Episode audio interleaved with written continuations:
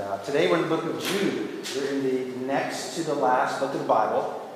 And so when Erica just said, uh, after next week, book of Revelation, the following week, July 31st, will be Testimony Sunday, uh, because we're coming to the end of the Bible, that doesn't mean that we're not going to talk about the Bible anymore. Uh, it's a weekly thing for us. If you're new to the Table Church, uh, welcome. We're so excited you're here and a part of our conversation.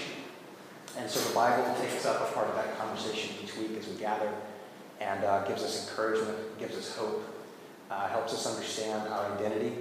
How did we get here? What went wrong? Is there any hope? And how does the story end?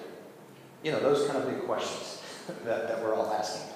Uh, we, we think the Bible has a unique, uh, hopeful uh, approach to each of those very relevant questions. And so, believers, believers again, the table is that sort of safe place where we can engage with God and uh, what God would, would say to us. Well, as we uh, come to this uh, next to last book of the Bible, it's one of the shortest. I was looking back through the, the books of the Bible, and I think this one, in terms of word count, uh, is the fifth of the shortest books of the Bible. Remember, Third John, that's probably in terms of word count, that's the shortest one. You've got Second John, and then I believe it's uh, Obadiah might be next, one of those small Old Testament books. Um, and then, of course, Philemon. So today we're in Jude. Two major themes we're going to be looking at here in just a moment. I'll go ahead and tell you what those two themes are. Um, and if you're on your phone and you're looking, you, you, can see what those themes already are. You know, you know the main points of, of where I'm hoping to take us. Uh, the first one is all glory to God. So we're going to be talking about, and Jude talks a lot about God's glory. And then the second main point is that we are joyfully kept by God. What in the world does that mean?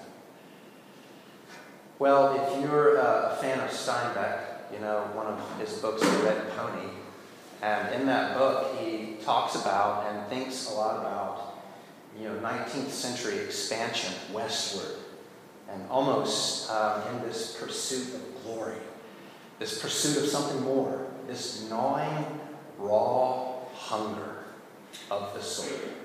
It wants things to be faster, beautiful, more brighter, more hopeful. And so, uh, if you've been reading about California history, uh, as I have, you know that that pursuit kept leading westward and westward and westward, all the way to here the coast of San Francisco, and in Steinbeck's book, The Red Pony, I'll quote, he says, There was this disillusionment, however. So imagine you're on that journey, you finally get as far west as you need to go, and it was almost disappointing. He says there was this disillusionment at the end of the journey. Every man wanted something for himself. But the big beast that was all of them wanted, only westering, meaning, can't we go even farther? Then we came down to the sea, and it was done. There was no place to go. There's the ocean to stop you. He brings up a very important point, I believe, about the human soul. This longing, this gnawing hunger and search for glory. Hunger for things to be more, perhaps more beautiful than what we see and can experience, and perhaps even a glory that we were actually made for, but that we're not quite experiencing. Uh, let's talk a little bit about our author, Jude. And uh, you know, I'm going to mention a little bit about him as an author. I'm going to do a quick um, book summary, and then we'll do a uh, sample passage from, from the book of Jude. Um, Jude is one of the four brothers of Jesus. Uh, some of us listening to this is, wait a minute, Jesus had brothers? Yes. Uh, the scripture, the New Testament mentions Jude. He's one of Jesus' four brothers. And prior to Jesus' death and resurrection, these four brothers weren't necessarily viewed as followers of Jesus. But after Jesus' death and resurrection, proving that he was indeed the Messiah, those brothers became followers.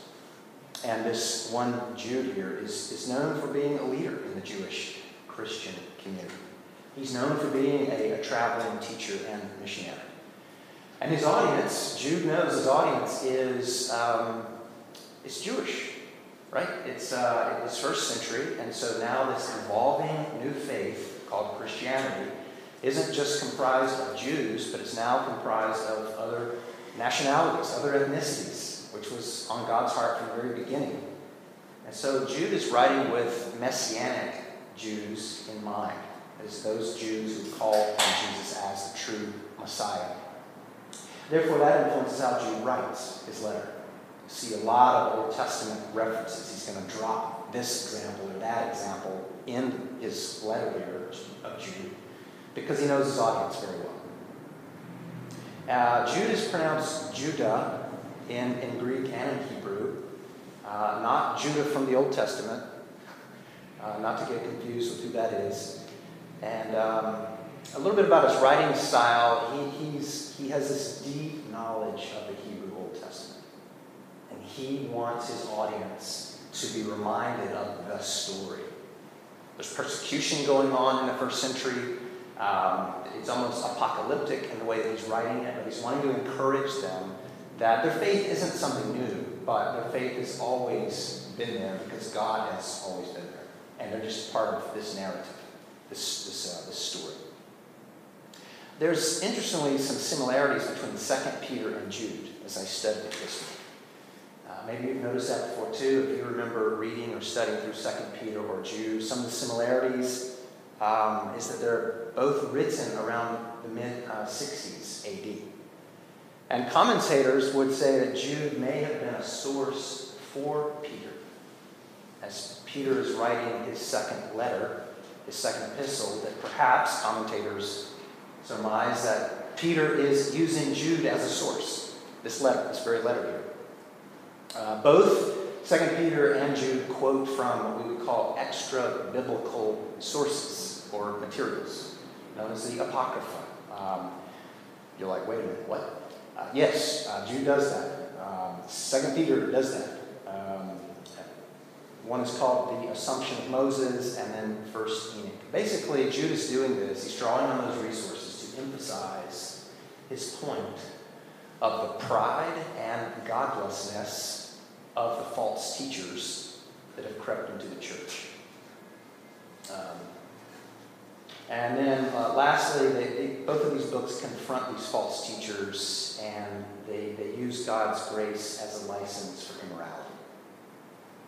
So these people uh, that Peter's writing to in 2 Peter and these people that Jude are writing to who are false teachers, they say they believe in God's grace, but they're only using God's grace as a license to go and do whatever the heck they want to do.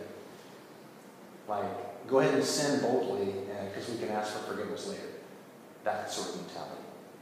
Um, and so there's this uh, loving and persistent warning. Again, that Jude is, that's part of his role. He's wanting to warn about these false teachers. And uh, a few things I learned about these false teachers is um, they're within the church community. I mean, it may seem like a no brainer, but if you slow it down a little bit and reread it, these false teachers are in the Christian community. They're actually in the church. And yet they're not truly Christians. Um, that, that may remind you of false teachers that you may know about or have heard about. And um, Jude is saying, stay alert. Stay alert. Be on guard for these false teachers and be alert for the return of Jesus. Jesus coming. And so Jude and countless other Old Testament and New Testament authors, along with Jesus himself, would say that Jesus is coming back to judge those false teachers. It will happen. Jude is about, you know, be, beware of spiritual bullies and spiritually abusive people. And that sounds like a theme we've heard on several Sundays when we gathered to talk about our journey through Scripture. Each of these prophets, a lot of these New Testament writers talking about, you know, be aware of these types. Now, if you uh, are perhaps already reading right now through the book of Jude as we go through this, because it only takes like two minutes uh, to read the whole book, you're probably noticing that Jude uses some impolite words to describe some of these false teachers. Yeah, he does. He calls them hidden reefs that will hurt you. He says they're like shepherds who only feed themselves, meaning you're going to die because instead of the shepherd providing for you and helping you find nourishment and rest, these false teachers are only out for themselves. Uh, he calls them waterless clouds. Man, imagine that. Uh, they give no rain. He calls them fruitless trees. They're just leading you to trees that don't even have fruit on. They're false teaching. And he calls them wild waves producing the foam of their own shame.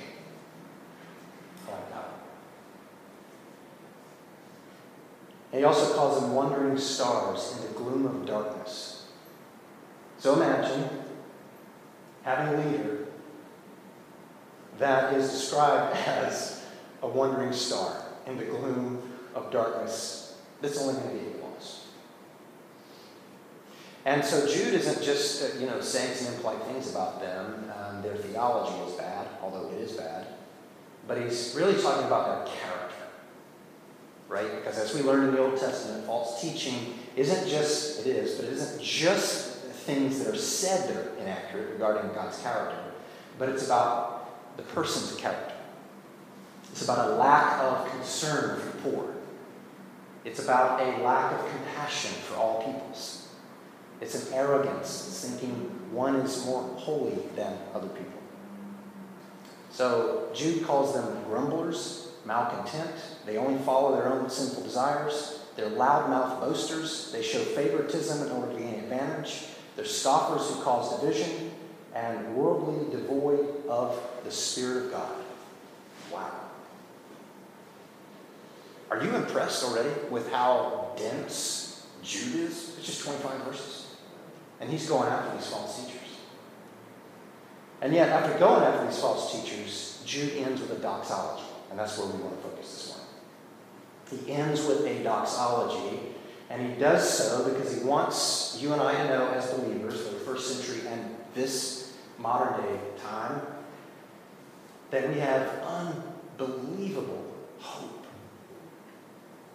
amidst a world that is pretty effed up, amidst false teachers who are within the church and leading uh, and sort of smuggling death into the church. So let's look at this doxology together. It's Jude, verses 24 and 25. I'll read it out loud. Now, all glory to God, who is able to keep you from falling away and will bring you with great joy into his glorious presence without a single fault. All glory to him who alone is God, our Savior, through Jesus Christ our Lord. All glory, majesty, power, and authority are his before all time, and in the present, and beyond all time. Amen. So there's two things we want to look at today all glory to God and joyfully kept by God. We'll take this first one here. All glory to God. Now, if you're reading that passage again, or that doxology, or if you're taking notes right now, you probably want to underline or highlight that word glory, even that phrase, glory to God. What is the glory of God? It's fair to ask that, right? Uh, in preparation for our time this morning, I was, was looking just at sort of a general definition uh, of glory. What does that mean? What does the word glory mean? Well, there's a, a noun and a verb.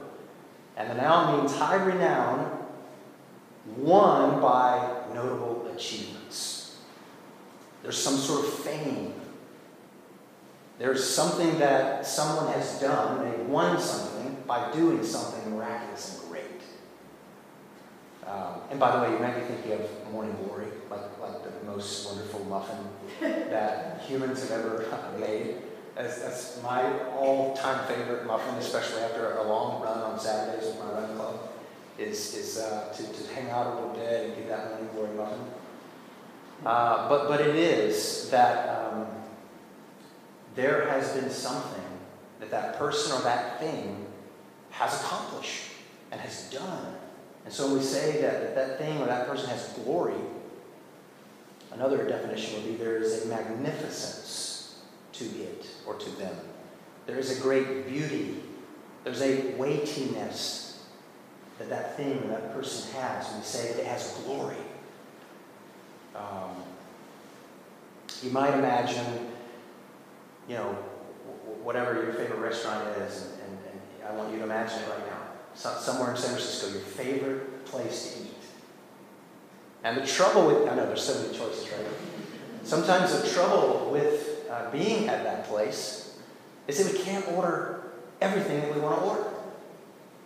And sort of help us understand glory, it means to imagine somehow being able to consume all of it at the same time, taste it, of course, not vomit afterwards, but, but to enjoy it simultaneously, if there were a way. So it's that summation of, of all of it. And the verb glory, if we were to say to glory in something, you take glory in something, it means uh, to, to take great pleasure in something. That's why the scriptures would say, take glory in God. Yes, glory belongs to God, but we also can take glory in God. We can find pleasure in God. We can find our identity in God. So, in case I lost you, let's ask it again. What is the glory of God? It's the manifest beauty of all of God's perfections. As if you could pile them all up somehow. As if you could pile up all the, the great things God's done in your life. You've written a journal that completely, which none of us have. But if you could keep going back and keep going back and seeing, counting, recounting all the miracles, all the great things God has done the summation of all that is so weighty, you would then circle the whole thing and say, that's God's glory. Um, you might say it's at least the combined magnitude of all of God's attributes and qualities put together. Uh, Caroline, my wife, um, I know she's spoken on this before, and there's, there's a practice of in, in prayer, uh, the A to Z prayer, meaning calling to mind attributes of God, just going through the letters A through Z. Literally, when, when we sort of doubt or wonder, well, what should I be praying about right now? Well, thank God for his attributes. Start with the letter A. Uh, he's awesome. God, you're awesome. Or, or, B, God, you're beautiful. And, and, and work your way. And so, again, the glory of God would be all of that. All of his beautiful attributes and to reflect on those. Uh, the Baroque composer Johann Sebastian Bach is known for, at the end of his compositions, signing it SDG. Right? Some of us are familiar with this. And this SDG stands for Soli Deo Gloria, which is Latin for all glory to God. Remember, this is what Jude's trying to talk about. Not just randomly on some talk about glory. What, it, what is it and all this. Jude is talking about God's glory. It's different than what the false teachers are talking about. False teachers, selfish, are wanting glory themselves. Hey, look at me. I'm the hero. And Jude is trying to get our attention back on the real hero of the story. Or even, uh, I was thinking through you know, the summary of the Protestant Reformation. You know, uh, if, if, you go back and study the Protestant Reformation, there are these famous five solas. The word sola meaning only or alone. And uh, you, you, have probably studied them, you may recite them with me, but the first one was sola scriptura meaning it's the scriptures alone that speak to our conscience. It's not some preacher, it's not some denomination, it's not the church, but there's tremendous beauty and authority from the scriptures alone that no human has over us, only God does. And then the second sola was uh, sola fide, meaning it's by faith alone that one is saved or brought into a personal relationship with. And then it gives us the third sola, solus Christus. So it's by faith alone in Christ alone. Not Christ plus some good efforts, some good deeds, some you tried real hard, and, but Christ alone. His life, death, resurrection, a life lived for you is what secures our identity. And then the, fourth sola was sola gratia, meaning it's by grace alone that any of us humans could dare even say that, that, that we have a relationship with God. God loves you. God sought you out by his grace. That's the whole story of the Bible. And then, of course, the fifth sola is this uh, sola or soli deo gloria. Gloria. That's the, that's the narrative. I mean, if you were to try to summarize the whole Bible, if you have a, either a Christian friend who's struggling in their faith, or if you have a non-Christian friend saying, "Yeah, hey, just, just, just sort of summarize it. Just, just give it to me. Like, what's the summary of the Bible? I don't need a thirty-minute talk. I don't have time to read the whole thing. Like, like, what is it? You could probably say soli deo gloria. For God's glory. For God's glory. This brings me in my personal reflection to my career. I invite you to think about your career. I invite you to think about your goals, your identity. And I'm asking a reflection question um, about my pursuit, your pursuit, our pursuit of glory. Think about what we said glory is, and think about what we said glory to God means, and something to think about. I'm reminded of 1 Corinthians chapter 10, verse 31, where Paul is writing to that city there in Corinth, and he says to those some new believers, some uh, older believers, he says to them, whether you eat or drink or whatever you do, do it all for the glory of God. Paul's reminding us again, glorifying God doesn't just mean come to church on Sunday glorifying God is in our professions, in our careers, in the goals that we're making, in the very identity that we find ourselves taking upon. And our search for this fame and glory is just not all it's cracked up to be, is it? I think that was part of John Steinbeck's point in the, in the Red Pony. Getting us visually to think about being right there on the coast. Man, we're doing it. We're going west, which was great we finally getting there and saying, oh, is, this where it ends? what was all this for? Or as Shakespeare said, I would give all my fame for a pot of ale and savory. I traded it all in. It didn't last that long, the fame, the fortune, the, the, the attention, the whatever pleasure I was getting from that part of my identity.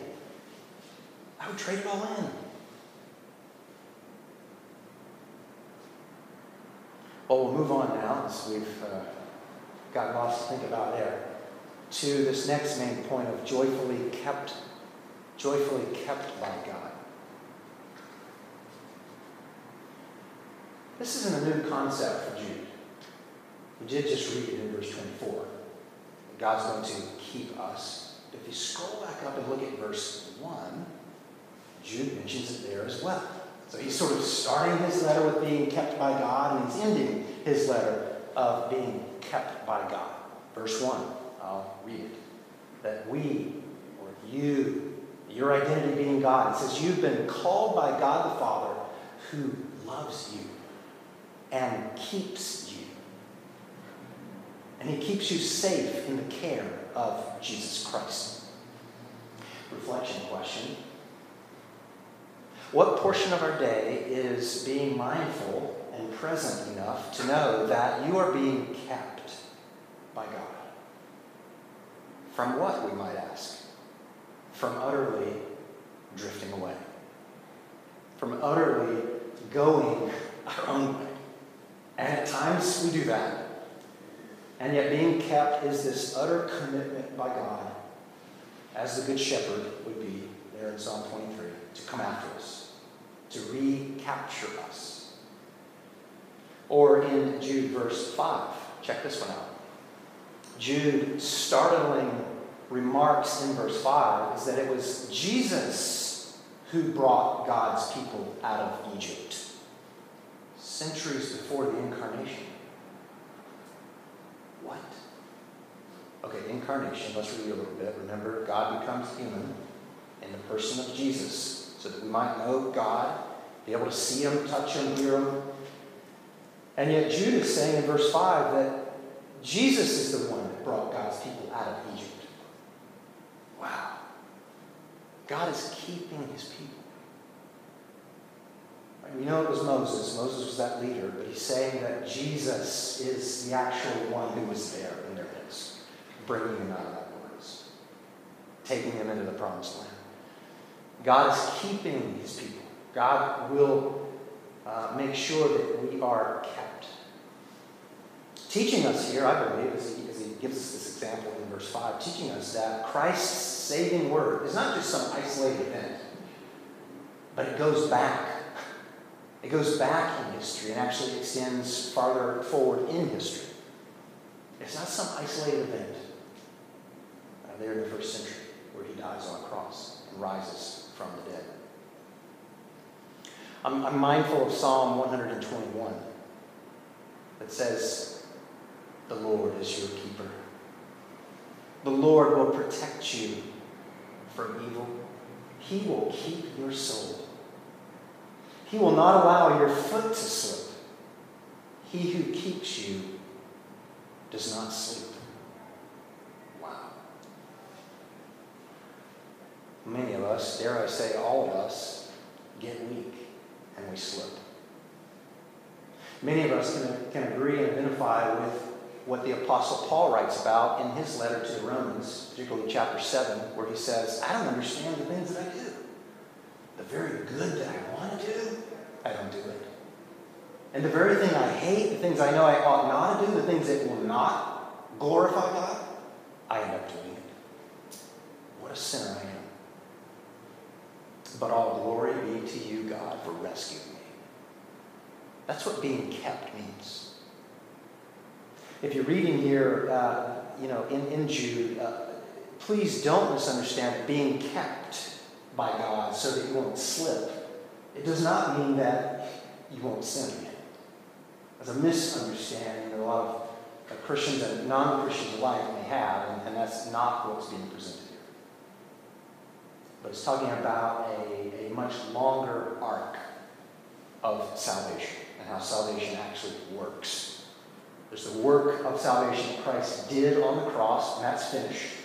You can't add to that or improve or upgrade on that. And then we're finally saved when, almost like finishing a race, we are kept. We are brought across the finish line. Stumbling as we may, uh, limping as we may, crawling as we may be, hurt. God is able to keep you from falling away. That's what Jude is wanting his readers to get and understand. You're being kept and being kept by God helps us all the more give glory to God. They're connected there together, beautifully. Or you may remember Philippians, one of the previous letters of Paul we looked at several weeks ago. Philippians chapter 1, verse 6, Paul's talking about the same message here. He says, There has never been the slightest doubt in my mind that the God who started this great work in you would keep at it and bring it to a flourishing finish on the very day that Christ Jesus appears. Thank God that Paul did not say, I have no doubt in my mind that you will be such a good Christian and you will be the one that just, you know, does what it takes. You'll just make it happen. No. Paul is giving glory to God by saying, I have no doubt in my mind that the same God who started this journey of faith in you, He, that same God, our great Savior, will carry it out to completion. You can't lose your salvation. The same God who found you by grace is strong enough, and there's a tenacity and a commitment about who God is, very character, that you will be kept Jesus prays this in John chapter 17 before he's going to be crucified. He's praying for his disciples who are sleeping at the moment. But he also prays for future disciples. That'd be you, me, others of us. It's now living after the first century. And he prays for them that they would be kept by God. That's beautiful. Oh, Father, keep them. Keep them in the truth. Uh, Jude goes on here to say that, that, God will bring you into his glorious presence without a single fault. I hope you meditate on that all week long. God will bring you, read it with me, just look at the text. God will bring you into his presence without a single fault. And if you're not honest with ourselves, you're like, how can that be? I got many faults. I got new ones each day. I got old ones it's hard to get over.